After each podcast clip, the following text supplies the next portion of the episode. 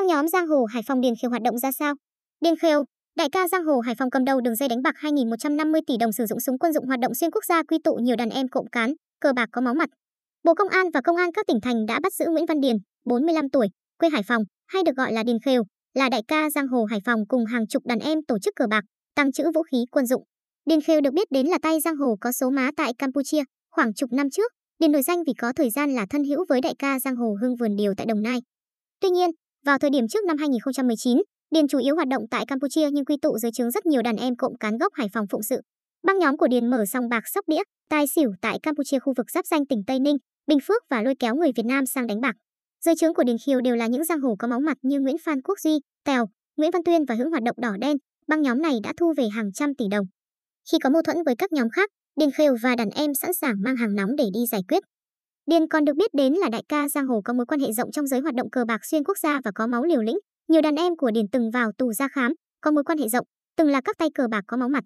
Thời điểm cuối năm, Điền chỉ đạo đàn em tăng cường hoạt động cờ bạc và mở rộng địa bàn. Từ đó, băng nhóm Điền nhanh chóng lọt vào tầm ngắm của lực lượng trinh sát hình sự.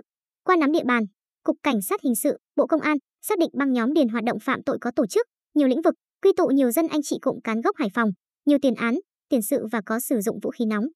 Từ đó, ban chuyên án gồm Cục Cảnh sát hình sự, Công an thành phố Hồ Chí Minh, Đồng Nai, Bà Rịa Vũng Tàu được xác lập.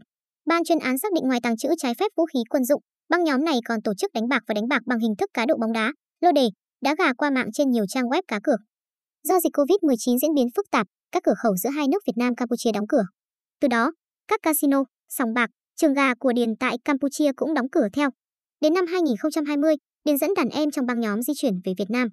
Để có địa bàn hoạt động, Điền sẵn sàng sử dụng súng quân dụng để tranh giành địa bàn tại thành phố Hồ Chí Minh, Đồng Nai, Bà Rịa, Vũng Tàu và một số tỉnh thành phố trong cả nước. Theo điều tra của công an, Điền lấy tài khoản tổng trên web cá cược bong88.com từ đại lý cấp trên và chia ra nhiều tài khoản khác nhau. Sau đó giao cho đại lý cấp dưới là Phạm Văn Tiến, Phan Minh Hùng, Trần Hải Hưng, Phan Hòa Bình để tổ chức đánh bạc và đánh bạc trên mạng internet dưới nhiều hình thức như cá độ bóng đá.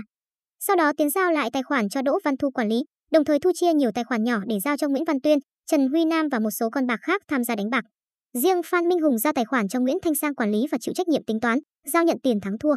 Ngoài ra, Nguyễn Văn Dương, cháu ruột Điền, cũng giúp Điền quản lý, chia tài khoản, tính toán và giao nhận tiền thắng thua. Cũng theo điều tra của công an, Cao Duy Hưng, Lầu Văn Tuấn và một số người khác có vai trò góp tiền cùng Điền để tổ chức đánh bạc. Còn Lương Khắc Thịnh và vợ là Phạm Thị Hà My góp tiền cho Hưng tham gia đánh bạc. Để đường dây hoạt động trơn tru, Điền quy ước với các đại lý và con bạc cấp dưới sẽ tính toán tiền thắng thua vào ngày thứ hai hàng tuần. Sau đó các mọi người sẽ trực tiếp thanh toán tiền mặt hoặc chuyển cho nhau qua tài khoản ngân hàng.